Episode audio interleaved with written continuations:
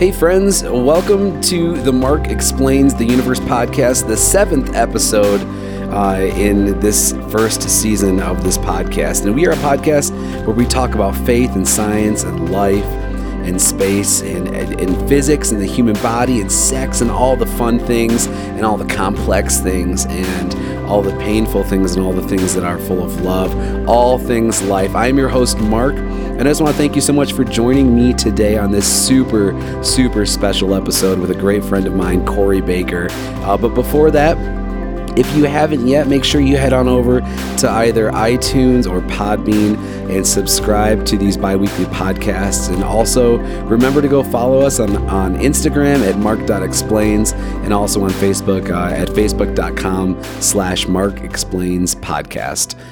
So, a couple of things before we get into this episode, uh, and these are not any ads by any means, but rather some shameless plugs. Uh, my older sister Sarah, she runs her own small business where she takes thrifted items that she finds, uh, and uh, that being like tea towels or old shirts or curtains or prom dresses from like 1970. She turns them into these badass upcycled aprons and makeup bags and pillows, and you have to check these things out. You can go to her Instagram at Sarah Jean Sews. That's all one word S A R A H J E A N S E W S. Sarah Jean Sews on Instagram. Uh, and you can just search her on Facebook, Sarah Jean Sews. You can also go to her website. It's the same www.sarahjeansews.com. Uh, you need to check this stuff out. It is it's unbelievable. And also, I have a younger sister that she also runs her own small business. Uh, she runs uh, a paleo whole 30 food blog, and it's absolutely leading the industry in easy to make recipes that are also whole 30 and paleo. I literally go to her website like four to five times a week and find recipes and ideas that I can make in my instant pot and take to work all week long. Oh, they are so good. And all of our holiday sweets are starting to come out. Oh man, paleo cinnamon roll pancakes and paleo vegan pumpkin swirl brownies. Are you kidding me? Oh, you have to go check this out. Instagram is Jay's underscore baking me crazy, J A Y S underscore, and then all one word, baking me crazy. And you can search her on Facebook, Jay's Baking Me Crazy, and you can also find her online at jaysbakingmecrazy.com. Okay, episode seven, man, with Corey Baker. I'm just so humbled that uh, that we could find time to get him on here. Uh, he has such a large vision for life. Uh, he's such a great friend of mine. And he is a life and health coach. He just released a book called Chasing Better, which is available on Amazon and in bookstores everywhere. And uh, he also will be releasing the audiobook version uh, very soon. And thank God for audiobooks. You with me on that one? Oh, love those things. Uh, so go to Amazon.com or uh, your local bookstore, Barnes and Noble. Uh, you, that's where you can get this book. Or you can go to his website, uh, which is coreybaker.us. That's C O R E Y B A K E R, coreybaker.us. Um, and you can uh, find this book as well as finding out a whole bunch of fun stuff um, about him. So I hope uh, this episode inspires the hell out of you. Episode 7, Chasing Better with Corey Baker uh, here on the Mark Explains podcast. Oh man, so so tell me a little bit about like man, I've known you for so long, and like even our friendship has kind of a uh, interesting history. Um, Oh, I, I mean, you were on staff at Masters Commission. I mean, like, how, how did you get involved in Masters at first? Like, like what what was the thing that kind of pulled you in to go to Masters Commission? Um, man, I don't even know. I, you know, I think uh, I think part of it was, you know, I just didn't know what else to do. You know, I mean, how old you you? Grew up in church, eighteen. Oh, so you were right So- out of high school. Yeah, so you know, I think honestly people do that because it's just a safe thing to do. And you know, you kind of grow up and when you're in when you're in a youth ministry type thing, you kind of go to this place of thinking that um you know, working for a church or ministry is not just the highest calling but the only calling and that if you don't do that that you're somehow wasting your life. And Hmm. um you know, I, it's my own choice. And here's the thing, you know, I I don't um I don't have any regrets about going to masters or about being involved in all those things. I think all that stuff made me who I am, and you know, I, I certainly did not walk away from church ministry bitter You know, I'm not I'm not bitter at Art Van Zandt, and I'm not bitter at Dan Betzer, although I probably have good reason to be. uh, that's another story. But um, you know, um, I just, you know, I'm, I, I, I can, I can with pleasure say that there's honestly not one person on this planet that I have a grudge against. Hmm. There's just not. You know that. I think it's just good to, to live your life, and I'm sure there's people that don't care for me, and Sure. Yeah. that's okay. You know, Yeah. that's that's their issue, though. Yeah. As So- for me as well, you know, and Yeah. so you, you did masters up in, in Illinois and then you went down and you went on staff at Fort Myers Masters Commission. Um, you were there for a while. Yeah. Yeah. Are we recording or are we just talking? Oh yeah, we're recording. Okay, I was like, I was just making sure. I was like, yeah, are we going here? Or are we just talking? Because I was like, I got to put my professional voice on, or you know, Hey as you there. can see, Mark, I'm really good at this stuff. Um, so I can't say shit. That's what you're trying Oh, to say. you should listen to episode number five. I started off by saying fuck. Okay, all right, all right. So just- okay, so I just want to make sure that I just want to make sure, you know, because you're not supposed to, you know, not supposed to do that. So, so I, all all that uh, All, thi- to see all my things liquor. are welcome. Everybody got to see my liquor. Everyone's well, gonna see. see it. Well, they- they're gonna Yeah, hear. they- They're gonna hear about it. Yeah. No. Yeah, I, so- all, all things are welcome at in, in the podcast. All things. Yeah. Uh, so yeah, so I um, uh, you know, I was in, I went to Masters Commission and you know learned and had a great experience and was a student for three years. Was on staff for eight years and and then went to pastor a pastor a church for nine years. No, I remember So- you. I remember you telling me um, early on. I think it was like second year. You were telling me you're like I have I have dreams. I I have goals of of pastoring a big church. I, I it's something I want to do. Um, did you see yourself living in Southwest Florida that whole time? I mean, like like what was that transition like going from uh, you know, like for being on staff at Masters Commission right into a direct lead ministry role. I think you went over to Cape Coral, right? You went to uh, yeah, you know, it was fine. I think we it was a good situation for me. You know, church was financially that okay, and there was a couple hundred people there. It was just a safe situation uh, for me to be in, and you know, I, uh, I I really had a had a great time. I was there for nine years, and we saw the church grow from 200 to to 650 or so. But but again, you know, I mean, I, I wanted that at the time, but I, I think um, you know this idea of you know I want to pastor a big church. Um, you know, I, I wanted that when I was 30, but I'm 38 now. I, I, don't, I think what we what we want over time changes, and I don't think that's a bad thing. And I certainly think that uh, that calling can change too. You know, that's probably been one of the biggest pushbacks that I've gotten from people is um, do you feel now that you're not in full time ministry, which basically, let's just say this is what it is full time ministry, all that means is you're getting your paycheck from a church. That's all Yeah. full time ministry means. That's right? all it is. Yep. So to say, am I walking away from a calling? I think the answer to that question is no. And the reason is because I think honestly, callings come for seasons. You know, I think Hmm. life was meant to be lived in seasons, and whether you are a believer in God or not, and you, if, if you're not, then this whole aspect of calling is even an interesting discussion in and of itself because who's the one that's doing doing the calling? I, Yeah, I don't know if I I don't know if I buy into to calling so much. I, I think um, part of it was I, I stopped living to what you know, stopped listening to what everybody else's expectations were of me, and started to realize I got one life and I'm going to live it on my terms, Hmm. uh, and do do honestly what makes um, what makes me happy. You were under the guise of uh, the First Assembly in Fort Myers, and then you, at some point, transitioned on to your own church. We did. Um, you, you were, uh, I believe, Venture Church or Church Yep. Church Venture, or yeah, we were we were venture church, and then when I leave, when I left, which actually this is probably what makes me not a very popular person in in the Assemblies of God. Um, in fact, there was a bylaw written about me for the national level. Uh, it wasn't didn't mention me, but it was about me. Um, that's kind of exciting. yeah, essentially what happened was when I left the church, um, the church voted to become a campus of another church Mhm. out of state. So they became a satellite campus. So it's kind you know, Venture kind of went through a weird thing where it started out as a satellite campus and then became its own autonomous church. and then became a campus again. Interesting. But the campus that we that they became, I say we, I didn't make the decision.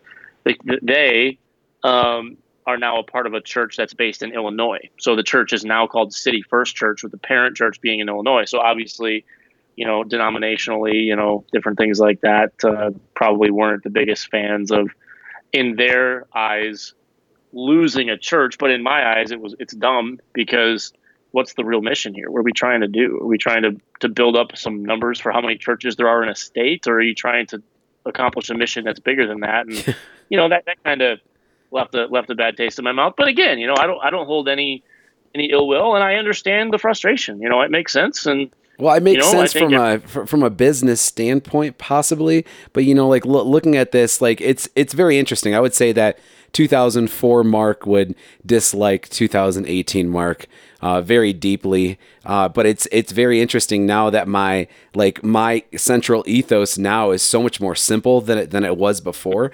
Um, like my central ethos now is is help all people at mm-hmm. any cost. Doesn't matter where you are or where you come from. Like you're welcome in my life, and if I have extra anything, I'm going to help you. Like this is, and yeah. it's super, super simple. And creating bylaws in a church establishment, which I feel the church should be this the tip of the sword as far as helping people. If you're creating a bylaw because you care more about the institutional practices of what it looks like as a business, more so than as a standpoint of we are here to help people, then I think you made the right decision on moving on. Yeah, and, but again, you know, um, I was leaving no matter what. The church, you know, as is the case with any church, when the pastor leaves, the church can decide whatever they want to do or who they want to mm-hmm. hire, and the church decided this was the direction they wanted to go in. Now, I support it and still support it, and I still to this day think it was the right thing for the church. It's mm. growing. It's actually the church is bigger now than what when I left, but that's another discussion. I don't know if bigger is always better, but the sure. idea is you know, there's a lot more health and it's set up to help and make a bigger impact now than it ever was when I was there. That's interesting. And um, I honestly think that it was it was the best thing. Now, again, from from my critics, from those who would look at it and not agree, I I get it. You know, it, it makes sense, and you know, I think you know, it, anytime you do anything that is outside the norm or status quo it's going to ruffle some feathers, you know.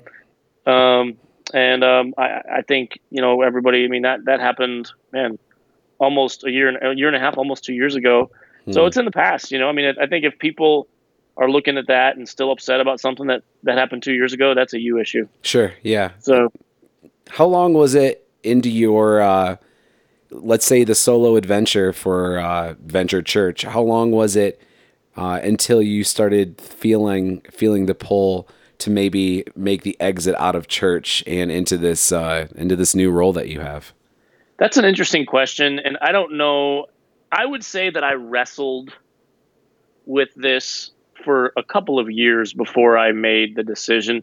Partly because I didn't want to make an emotional decision. You know, I was yes. not one one really important thing question that I had to answer, and it took me some time to answer was when it came to the church and leaving it, was I running away from something or was I chasing something? Hmm.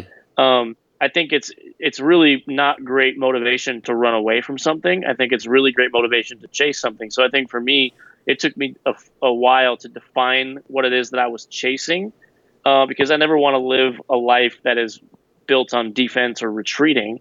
You know, and I and to be honest, I, I didn't have anything to run away from, but you know, um, I, certainly felt that it was the right time um, to go. I felt like if I stayed too much longer, I could have gone into a a season of burnout, which I didn't want to do mm. at the hmm. time. I was I was speaking live four services a weekend. Now it's it's not exactly coal mining, but I mean it wasn't the easiest. My voice, you know, my voice never had a chance. I mean I would, you know, every weekend I would get done speaking, and I speak with a lot of energy. So I mean after the weekend, you know, my voice was shot. It took me three, four days to kind of get it back again, and then by that time, you're speaking again. Yeah. So I mean, I had it. It was, it was, it was rough, and um, you know, back again. I, I don't. You know, we had difficult people at the church, but there's difficult people everywhere. You yep. can't hide difficult people.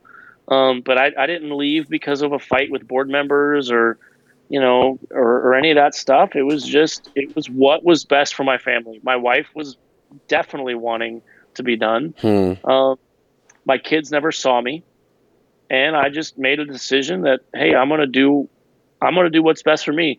And you know, to be honest, I, there was some fallout from that. Uh, some people, and, and I, and this is the weight that I carry too. I mean, we had a good sized staff.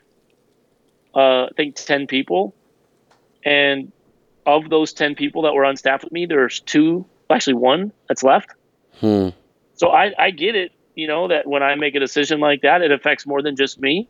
Yeah. yeah there's there's people that that lost their jobs and people that and i and i wear that and i get that. And i'm not i'm not making light of that. I know that that significantly changed a lot of people's lives but i had to wrestle with the fact of i can't stay in a place because of how it affects somebody else. As selfish as that may sound um, what really made it the difference for me was i could no longer see forward if somebody were to ask me Corey, what's your vision for the church? My honest, before God answer would be, I don't know. Hmm. I, I, I don't know. I'm, I'm here collecting a paycheck right now. I'm here just speaking. I, I have, and it's not fair to the church. It's not fair to the people there. I think the church or any organization deserves to have someone leading it that has a clear picture of where it's going. And I didn't have that. And so I felt that it was time. So I would say I knew there was a, probably a time for a, of about I don't know, eight to nine months that I knew that change was coming, but I wanted to roll it out in a way that was was good for all you know all parties involved. Again, I balancing statements. I, I get that this was not good for all parties involved, and I'm not making any sort of you know, hey, this is a good thing because for some people this sucked. Yeah. You know, and I think anytime you make a change it's going to be great for some and not so great for others. But but then again, that's that's why a lot of people don't make decisions to to rock the boat because they don't they don't want to rock the boat for anybody else. And you know, maybe I'm a selfish prick. That's very possible. I, I don't I don't think so, but it's possible. And and it may be possible that people feel that way about me. Hmm. Um, Well, you know, that- it's also I make- possible that things can be more than one thing. Like, was Of this course. was this a good thing? Yeah, but was it also sucky? Yeah, and was it uh, beneficial for you? Yeah, and was it also hard on you? Yeah, like this is probably course. many things all in one for somebody to say. This is- This is you're a prick and you're selfish and and, and this was terrible. Well, it, probably, but it also was really good. Yeah. And you are moving your family and yourself forward because of the fear of burnout and because of and I mean inevitable burnout I- at this point. You know, Yeah. like like you are doing the best thing for you. That's that's vital for for health, um, for for movement forward. It's it's vital. you know, my marriage is good. My relationship with my kids are good. Uh, they're, we're happy, and that's that's what matters. You know, I, you know, you mentioned this before, but you know, bottom line is, and and this is this kind of rubs off on Christians don't really have an answer for this per se too much because I think most people who would profess to be Christian honestly would think that there is a black and white for everything. Hmm. There's a right and wrong, and there's just not always that. It's we we live in a world of gray, and that's okay. You know, I, I don't Yeah. I don't think there's always a right answer, and I think that sometimes it, you're right. It can be both and it can be great and sucky all at the same time. hmm Um, and uh, there's just no way that I could sit back and say I'm going to do what's always in the best case of everyone because that just doesn't exist. Yep, I, I totally I totally understand and totally agree. You actually talk a little bit about uh, black and white and living a little bit in the gray in a book that you have recently not only written but uh, is now available on Amazon. Um, Yep. and in bookstores everywhere. I pre-ordered mine, and I'm excited Yep. about getting it. Uh, I ordered mine on Amazon because I am an Amazon fiend. Um, Me too. and uh, you actually have a whole bunch at your house right now that you are signing uh, and and giving off to people. The what I think it was like what the first three hundred people. First 300 people that uh, that message, we, you know, I'm signing and, and doing autograph copies. So I think I've sent out over 200 copies already, mail and print, and p- paid for postage. And so, You know, uh, I think I'm selling those for eighteen dollars. I think the book you can get on Amazon for fourteen or fifteen. Holy you can get cow! the personalized copy from me for for eighteen. That's just honestly the, the difference is covering shipping because I'm not Amazon. postage. I, I don't. yeah, Yeah, I don't. I don't offer free shipping. Um, there's no Corey Prime, so um, so. But No. you know, for me, I mean, there, there there was a pretty significant investment from my part just to, to get the to get the book out. Um, you know, I mean, I, I hope it. I hope it does well. I think at the at the very least, I, I want to recoup what I invested into it, and sure. you know, I, I, didn't I didn't write this. I mean, we do we do well financially as it is, so this was not a moneymaker for us. Although, of course, I want to make money, but um, I, I want to add value, and you know, this this message of what chasing better is about really has burned in me for a really really long time, and you know, kind of to to bookend the pastor phase and spring forward into what I am now. Um, I think one of the things that coaching and writing has done for me is it's shown me that I can be successful doing something else. And I think that there's a lot of pastors and I can I can tell you 50 and I'm not making a number up, I'm not exaggerating. 50 that I know right now are pastoring not because they want to, but because they don't think they can do anything else. Hmm. They literally have no other way to support their family. And so for them, this is not a calling. This is a way to feed their kids.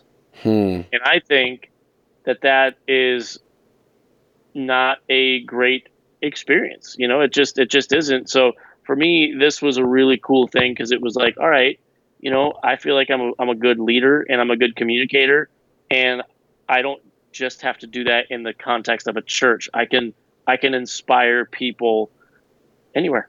Yeah. No, I, it's kind of interesting because I've seen, um, I've now, I, I was able, uh, Corey was kind enough to send me the book before everyone else got it. So I'm kind of like Yeah. on, the, on the inside Yeah, scoop. you are. Uh, but I was, so I was able to kind of read this, um, ahead of time. And I feel like what this book is, is kind of like a summary of the past couple of years that nobody really has been able to see. And now it's kind of like you're like, hey, oh, by the way, this is what I've been talking about for the past two years. This is what's been going on. This is my life. This is my passion. This is my heart. And I'm still helping people in different ways. Yep. Um, so let me kind of introduce you to uh, what my passion is now. And it's the book. The book is called Chasing Better.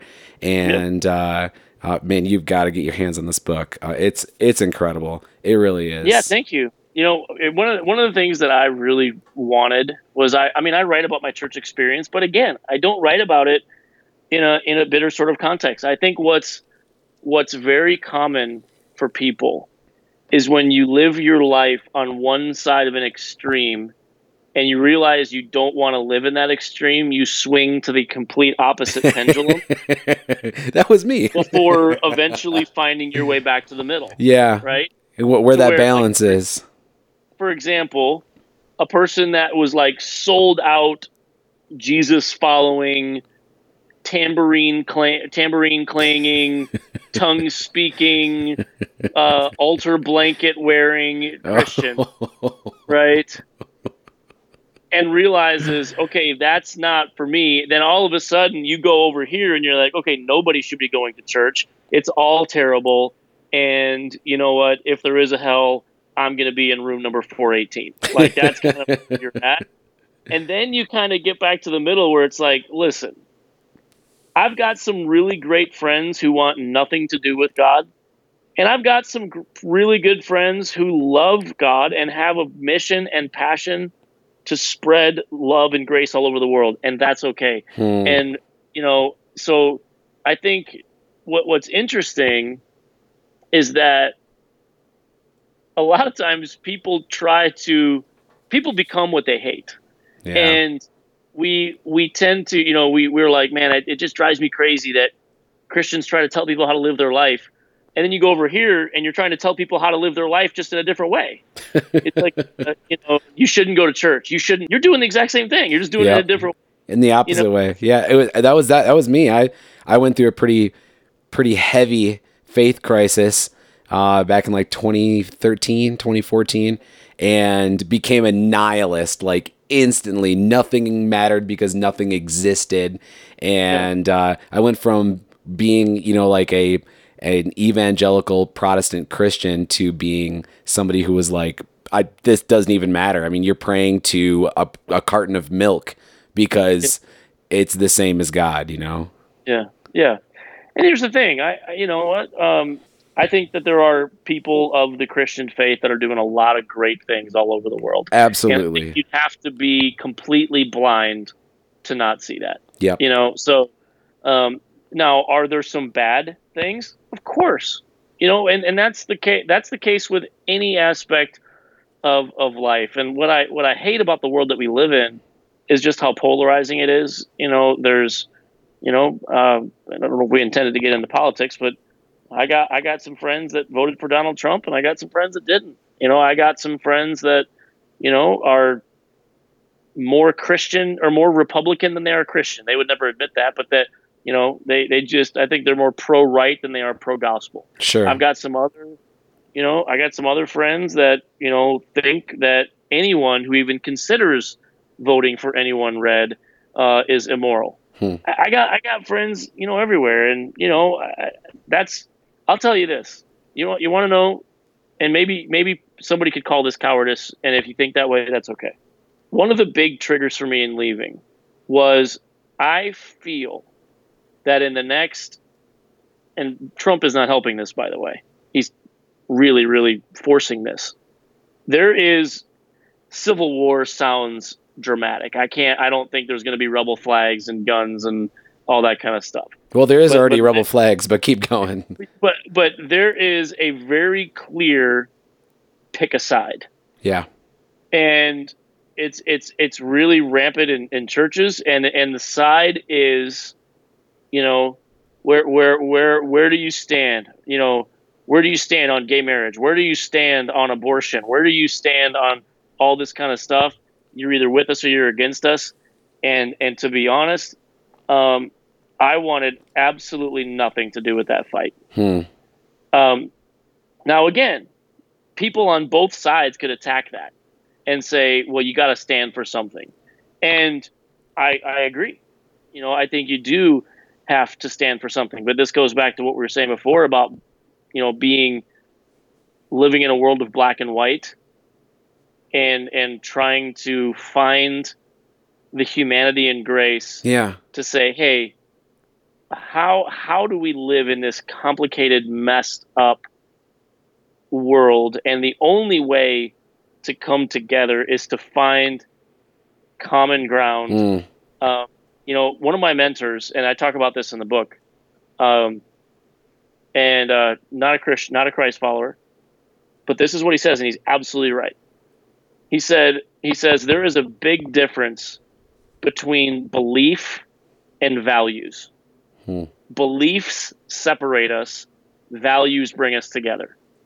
If you think about some of the major wars and problems that are in this world, they are over one simple thing belief. I believe something different than you. I think I'm right and you're wrong. Hmm.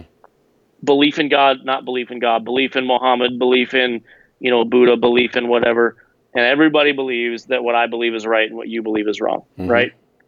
So we all believe different things, but we all value the same things. Hmm. We value our family. We value being kind to people. Uh, we we val- you know there's there's things that are common values that bring people together, and I think the the truth as we move forward into you know 2020 and beyond and and this is my this is you know i'm not i'm not a person back into the politics. I mean i'm not i'm not someone that that thinks trump is the devil. I think he's an asshole. Agreed. Um, but i tell you the number one reason why he's not and should not be our president because he's dividing us he's not bringing us together and we need someone and he is he wants to divide and the reason is the bottom line is, and and and people on the left do this too. Most people in Washington care about one thing: getting reelected. Yep, that's what they care about. So they will do whatever they have to do to pander to the side and and what riles people up more than anything is is rhetoric and just noise and and that's happening on right and it's happening on the left. And it's just we need someone that uh, that that can bring us together and, and it's and it's not the person we have now. I more or less refuse to talk politics with people for that exact reason because we need more we need more values in this world that pull us together and not things that tear us and divide us simply because there's so many things. Even i mean just if you look at facebook and and the amount of posts that are so politically and religiously dividing there's so many things that divide us. I'm i consider myself a christian but i'm also I, w- I would say i'm a humanist. Like like like more than that more than being left or right i'm i'm i'm a humanist. Are you a human? Too then we have common values. Then we have yep. we we deserve to be loved and we deserve to be helped. So let's let's start there. Let's let's start at what our common values are versus what our beliefs are and what, the things that divide us. I really I really like that. Our values yeah. versus beliefs. Yeah, and and that's really a lot of of trying to find that, you know, and even even things like um you know, I was listening I was listening to a couple days ago. There's a clip on YouTube uh, back to the debates between um, Hillary Clinton and uh, Donald Trump, and one of my favorite questions that was asked mm-hmm. was they asked each of them to, in spite of all the differences, can you tell us one thing that you respect about the other person? Hmm, that's interesting. I loved that question, and you could see them getting a little um, uncomfortable with that and trying to find something. But I, I think that's really one of the keys to us breaking out of this crap that we're in with our country is sometimes you got to dig for gold, hmm, right? Yeah. And and and there might be 99 things that are wrong with somebody or 9,999 things that are wrong with somebody do I want to be the person that notices all those things, or do I want to be the person that finds something good? So much so that no matter who the who the person was, let's say the person that you can't stand the most in this world was the president. All right. What if somebody came to you and said, "I will give you fifty thousand dollars for every good thing you can tell me about him"? Hmm. You might have to look for a while, but you might find something. You're like, man, he he he really wears red ties well. Really, you know, really I, well. You know, um, but what, what, whatever. I mean, he he's a he's a good dad. I don't know if that's true, but here the point is this: with any of the first off, and this is one of the things I talk about in the book. No matter who you are, we all know what it's like to deal with difficult people. The most difficult person any of us are going to have to deal with any single day is yourself. Yep. Absolutely. I am the most difficult person I will ever lead. Period. And if I can learn how to lead me and have grace with me, then I can have grace with others. And so I think one of the things that's going to help a lot more people be happy in this world is everybody else is noticing faults. And what if you notice the things that are good? And, mm. you know, hmm. one of the, I made a little joke in the book about the fact of if you really want to stand out and you really want to be different, you can either get another tattoo or you can be someone that encourages people. because yeah. that's just you know people get tattoos because they want to be different. They want to they want to be unique you know? Uh, i, got to get you know this tattoo that's in you know swahili that's on my left ass cheek because no one else has it there. And you know we we, we just we got to stand out right? We, we got to be different. Yeah. I, I mean i'll tell you one of the ways to be different find the good. You know the, the guy that i was telling you about um, that had this the statement about the beliefs versus values. His wife actually recently passed away hmm. unexpectedly, um, and at her funeral, somebody was talking, uh, you know, eulogizing her. One of the things that he said was, "Any time that I was ever in a conversation with her, and someone started to talk negative about someone else." The girl, the lady's name that passed away was Lori. He said Lori would always counter that by saying something positive about them. Hmm. Every single time. She would not allow you to speak to her negatively about someone who wasn't there without counteract counteracting that negative thought with something positive. Hmm. And, and I just thought, my goodness, like I, I think you know we shouldn't talk badly about people, you know, period. But the bottom line is the reason we shouldn't, and this is one of the sections of the book too, is because when we talk negatively about people, the one that we're only the one that we're harming is ourselves. You know, um, and so one of the ways that you can really be unique and different is just by forcing yourself to be positive and, and dig for gold and and that person that you think is just the absolute epitome of you challenge yourself to find one good thing about them Hmm, that's really, really good. So, real quick, um, and I, because I simply just don't know your story. I mean, I think you might know a little bit about me. I'm, you know, at the the point I'm at in my life, I, you know, I'm I'm just, I just want everyone that is around me to be better because of me. I want to help in every way possible. Um, I think that's what this podcast is definitely doing is reaching to those people that need help in certain ways. We have this, uh, you know, this this unique blend of like for me, it's it's kind of like post faith enlightenment that I I've I've kind of fell out of the faith that I knew because it wasn't working and I kind of fell into a life of like oh my gosh this really is what helping people should look like from the beginning. Um now I I you know and I I definitely don't know your story. Uh, it- has it, like what is your faith like how is that journey uh, of your faith look like? Let's say from the last couple of years in the church and then through this trans you know this transition into the life that you're living now like what does that look like for you? Oh man i didn't know we were going here. Oh um i don't read my bible every day. Uh i i don't uh and i i think i'm still you know the, the, the simple answer and i'm i'm really saying a lot of nothing right now. The, the simple answer do i believe that there is a god? Yes i do. Do i have any idea what that looks like? No. I i think i think the true re, i think the true religion for more people than they would care to admit is agnostic in a Hmm. sense of saying i'm pretty sure there's something out there but i don't i can't be certain. Hmm. and any and I mean the Bible even tells people that right? This is a this is a this is a, a, a this is something built on faith right?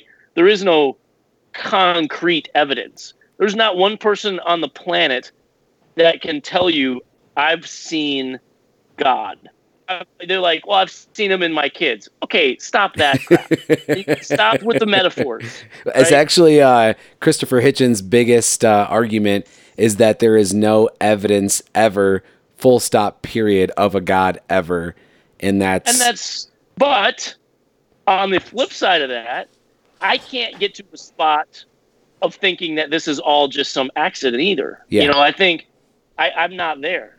And, and I do, in some ways, believe what the argument of a lot of Christians would be, in that it takes a lot more faith to be an atheist than it would be to be um, a believer. Um, I think I'm a believer in people. yeah, I'm I'm hoping that uh, God's either a God of grace or He's not. And I just, you know, when, you know, he he wrote this book a long time ago and was ostracized for it. But I'm a huge Rob Bell fan. Um, I think you know I love what what he talks about, and you know he wrote a book, you know, about basically debunking the the the traditional Christian hell. And I would say that I'm at a place where I, I do not believe in a literal place called hell. I just don't. you mean it's not No. beneath our feet, made of No. of fire and brimstone and Is could there be? I don't know. Maybe, but you know, if I get to the end of my life and realize that I've been messing around and and I did this all wrong and I helped a lot of people, but I didn't pray some prayer, or or or I, you know, walked away from something and and so because of that, a salvation was taken away from me and. And therefore, I'm going to spend my my whole eternal existence in torment as a result of that. I'm not sure I want to be around that kind of God anyway. it doesn't sound like a very loving God. It doesn't, and and you know you can spare you can do the whole jargon of you know, well, it's you know, it's God's, it's not God's choice, it's yours, and it hurts me more than it hurts you, and all that stuff. It's just It doesn't sound know, like a loving God. no, I just, um, I have a hard time the fact that you know I, I do not believe that God is who American Christians make him out to be, That is a very that is a very fair statement. and I think there's just so many holes, you know, so many holes with what do you do with the billions with a B people that grow up their whole life never even learning about God or the or the or the Bible in any Straight to hell. Straight straight to hell. so you just you just cannot and then people start to make arguments you know then it's like well they get in because or you know my favorite is the whole age of accountability thing well That bothers if, if you're seven and die you're good but if you're eight god help you so god is god is right now sending eight year old boys that die in car accidents Mhm. to hell by the truckloads because they didn't pray some prayer and they passed some In that in that window, that one that one just- year window they on. had. Yep. you know and does, does anybody does anybody know that i i would say you know the, the bible is a very great thing that has helped a lot of people do i believe the historical account of creation no i do not So, Co- Corey, it sounds like I mean, there's a lot of change over the last few years, kind of in your in your own perspective and your own beliefs. Would you say like did did this change start to happen in you while you were in ministry, while you were a pastor, Somewhat. or did this did this kind of happen after and, and as you moved on to Uh, the next thing? yes how's that for an answer Yes. Perfect. uh, no, I, I mean, but again, I think if you look back to my past several um, sermons, and again, could could someone call me a fraud? Um, maybe. I think I was wrestling. I think that's the that's what makes communicators good are people that Yeah. learn how to wrestle with their faith. I think any person that would say that Christianity does not allow for questions is very insecure. I think Yeah. part of you know, you read the Bible. You, did David question God? the Job question God? My God! I mean, it's whole, the whole book is filled with questions. You know, Paul questioned God. Um, so I think you know, there it's okay to wrestle with things, and I think that's probably what I would say is that for the last several months, I mean, there was a lot that I was wrestling with. I was not communi- I never once communi- communicated something I did not believe. Well, I, I tip my hat to you because I led worship as an atheist for probably three full months before I the trapdoor fell out beneath me.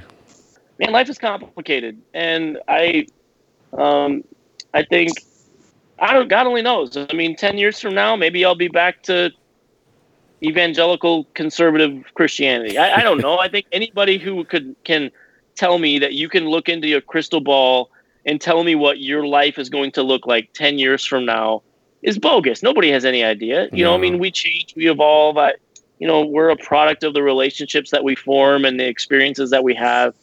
Um, and so I'm just gonna, you know, back to the whole book. You know, I'm just gonna chase every day, becoming my best self. Some of my best friends on the planet are evangelical Christians. Hmm.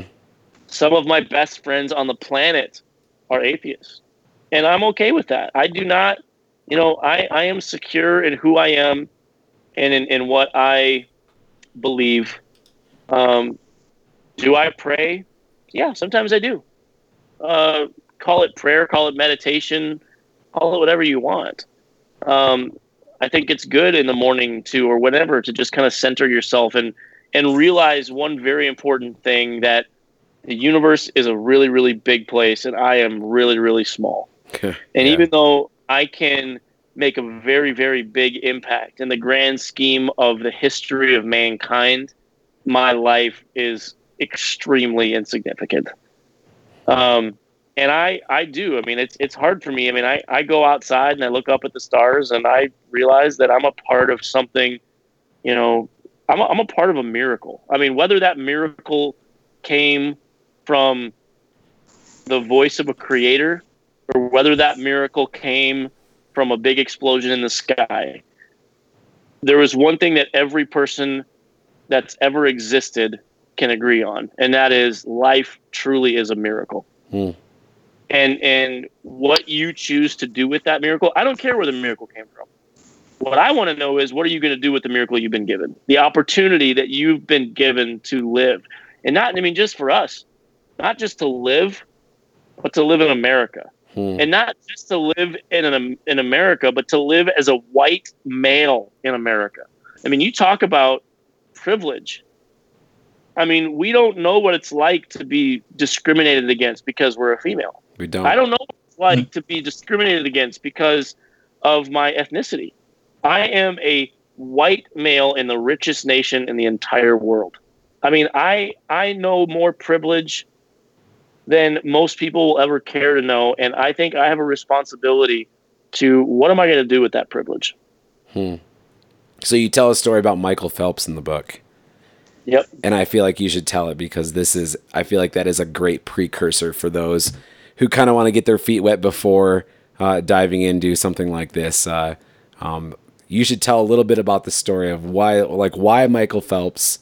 Yeah, so Michael Phelps, you know, my wife and I are big fans of the Olympics. You know, not all the Olympics. I mean, I there's some aspects of the Olympics that we like better than others, but you know, love um, love the love swimming and love Michael Phelps and all his records. And you know, I mean, you don't you don't have to be a rocket scientist to know that Michael Phelps has made some poor life choices. you know, he's he's he's he's not always been perfect, and he's gotten caught with bongs and DUIs and strippers and God only knows what else. Right? Living life to the uh, fullest, yeah, as I call it. Yeah, right. So so but Michael Phelps, you know, he, he goes through a spot of, of being injured, and he had this guy that was a swimmer. And I don't remember where the country he's from, but uh, his name's Chad le Clos, South Africa, I think. Uh, and and le Clos and Phelps kind of had a, a friendly rivalry, and Phelps was out of the game for a little while, out of swimming, and and and le Clos ended up beating one of his records. And and when they were interviewing le Clos, le Clos said something along the lines of, you know, Michael Phelps has talked about um, how the how it's not competitive since he isn't swimming anymore. But I just did a time that he hasn't done in seven years, so he can shut up now. And that kind of lit a fire in um, in Michael Phelps and began recovering.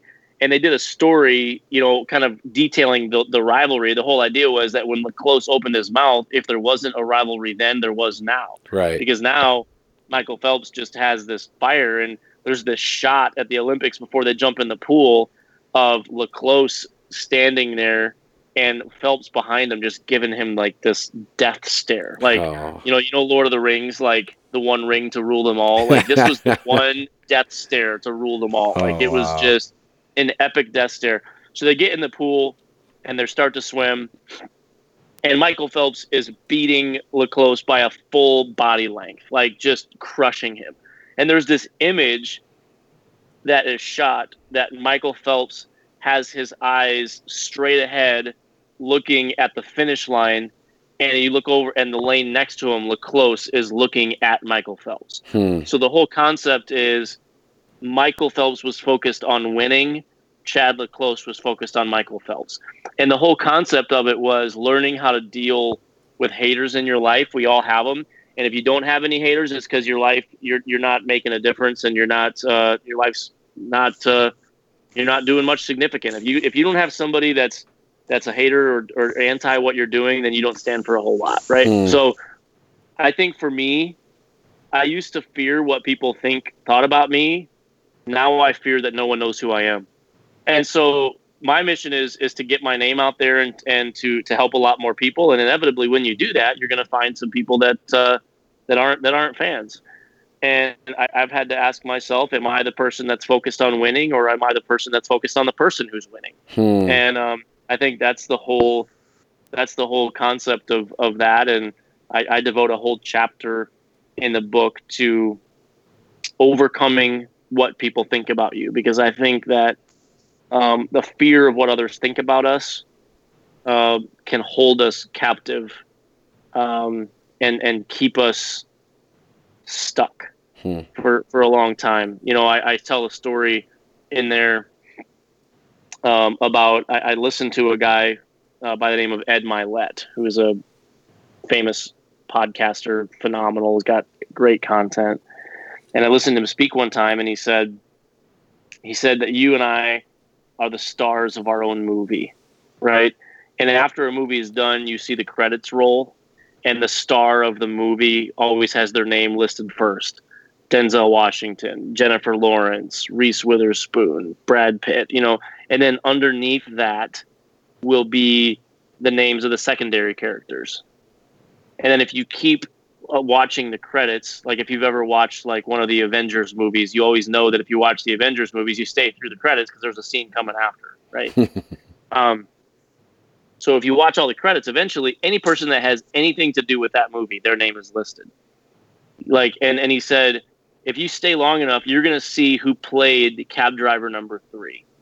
Now, nobody ever watches a movie and walks out of the theater thinking to themselves, "Man, cab driver number three crushed it in that scene. like they were so good, so good." And and so he talks about that when people are, are haters or or people that uh, are, are saying negative things about you, in your story, you are the main character, and those people are cab driver number three. Hmm. And so, why are you allowing your life to be determined by the opinion of an extra? Hmm. People didn't come to see your movie to hear what cab driver number three had to say about you. They came, they came and paid money to see you. Now, you know what the reality is? I, am the main story. I'm the main actor in my own story, but I might be cab driver number three in yours.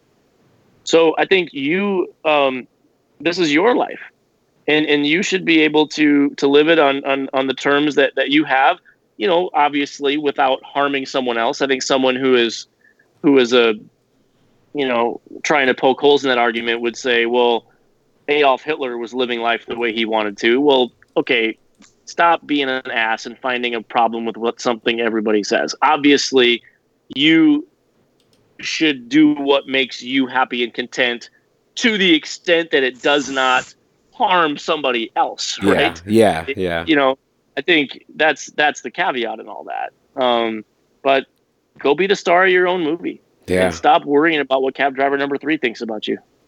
So if you could tell the entire world one thing, and they, the, every single human on this planet would not only uh, hear you, but they would listen to what you had to say. Like what? Like what would you say to them? You know, I, I think some of it is I already I already said, but you know, and that is you truly do have such a short time um, on this earth, and there's so many of us that um, just get bogged down by life. Crazy is I think there's a lot of people that could tell me all day the things they don't like and the things they don't want. Hmm. If I ask you to tell them what you do want, you know what they'd say? I don't know. I don't know what I want. And I think that for the vast majority of people, if you you are stuck, you know what life is like for a lot of people. You ever you ever been on an escalator and tried to be that moron that walks up on an escalator that's going yeah. down? Okay. Oh yeah. You know what that's called? It's called life. For so many of us, it feels like we are trying to walk up an escalator that's moving down. And if you stop trying, life will pull you back so fast. Hmm.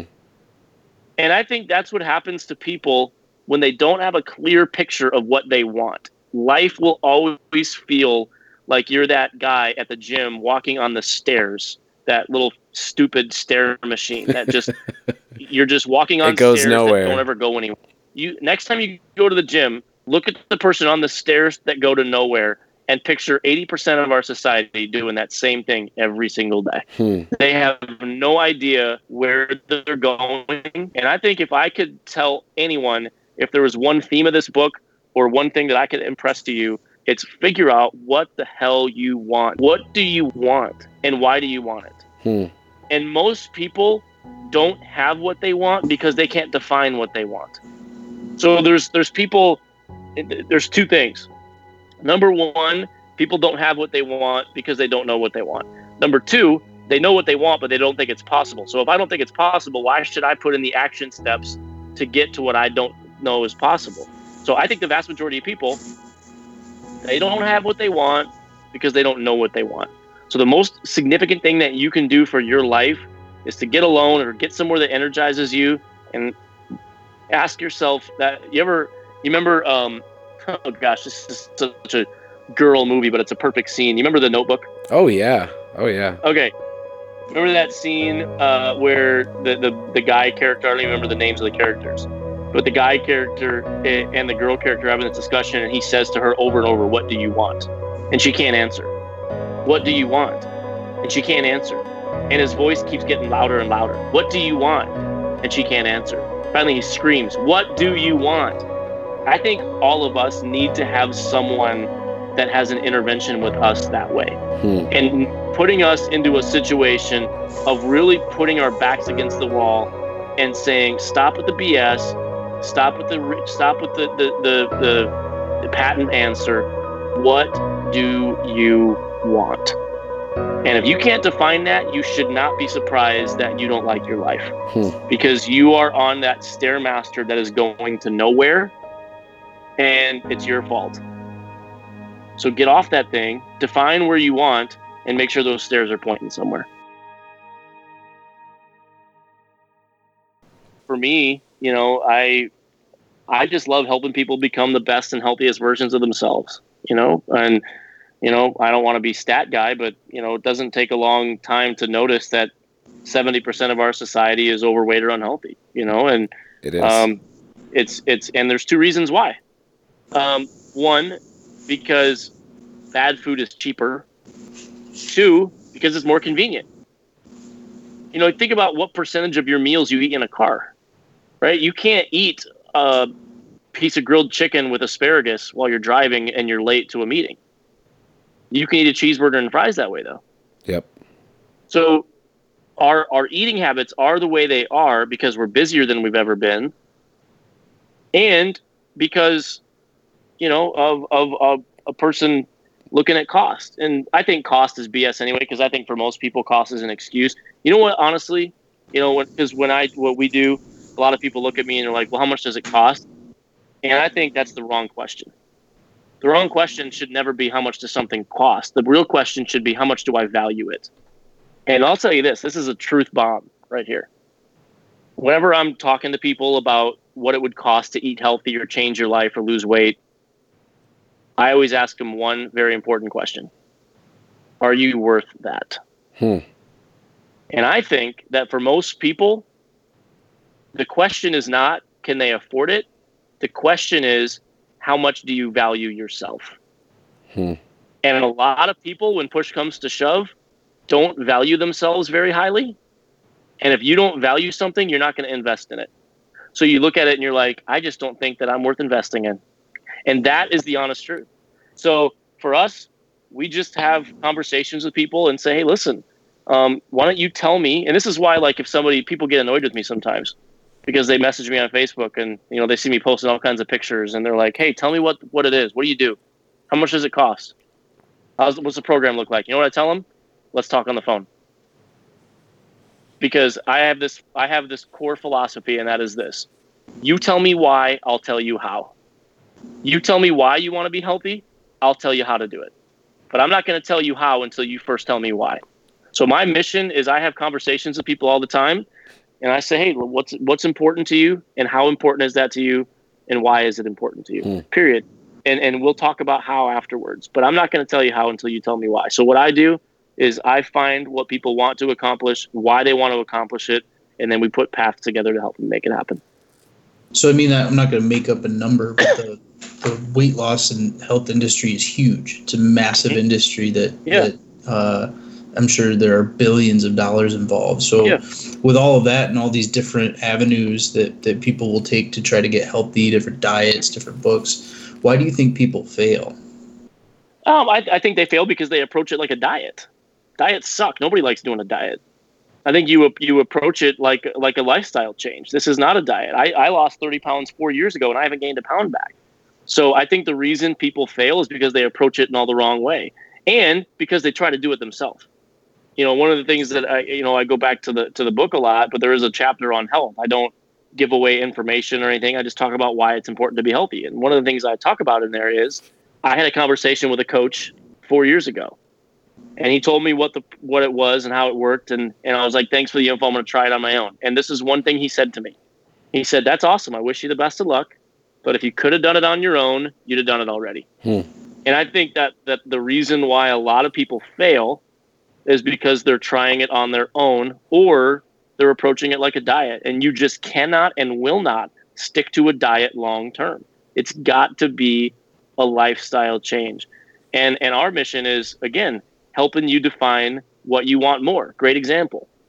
Let's say that that a person is is on a diet trying to lose weight, whatever you want to call it, and they um, they've they've gone two weeks and they're doing great, and all of a sudden they just have a just a hankering for a gas station chili dog. First of all, I don't know if anybody still eats gas station chili dogs, but there are people out there that do, right?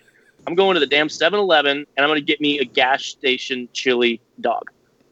And you see, you walk into the gas station, you see me there, and I say, "Hey, um, hey, I got a deal for you. You can either have this gas station chili dog. I'll even pay for it for you, or I'll give you ten thousand dollars. Which one are you gonna pick? Oh, the ten thousand dollars. Yeah.